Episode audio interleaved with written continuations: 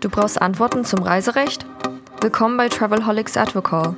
Hier gibt es eine Minute Recht für Touristiker.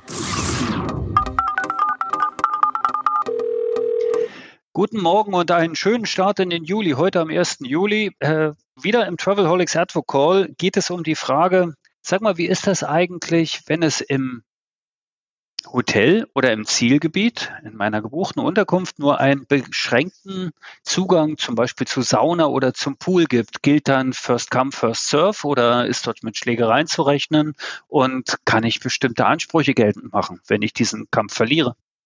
Also ich kann mich ja ganz schlecht zu der Frage der Schlägerei äußern, weil die ja möglicherweise in der Beantwortung politisch völlig inkorrekt wäre. Darum spare ich mir den Teil.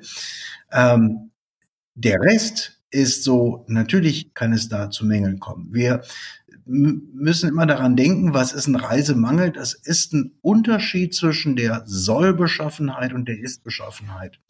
Und wenn ich zum Beispiel meine Reiseausschreibung, meine Vertragsunterlagen als Veranstalter hereingeschrieben habe, umfangreiche Wellnesslandschaft, und ich jetzt feststelle, ich kann die aber gar nicht nutzen oder ich kann sie zum Beispiel nur einmal die Woche nutzen, weil jeder Gast irgendwie ein Kontingent von einer Stunde pro Woche hat, dann ist das natürlich eine negative Abweichung.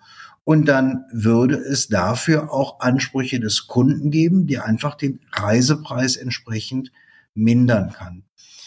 Das werden wir, befürchte ich, diesen Sommer durchweg feststellen, dass natürlich das, was man versprochen hat, bei der Buchung letztes Jahr, in, vor, vor ewigen Zeiten, äh, im Dezember zwanzig neunzehn, im Juli zwanzig zwanzig einfach nicht eingehalten werden kann, weil es objektiv nicht möglich ist.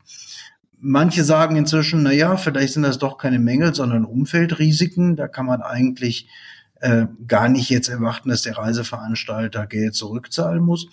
Bis jetzt befürchte ich, werden die Gerichte sagen, na klar ist das ein Mängel. Und dafür gibt es dann entsprechend Geld zurück.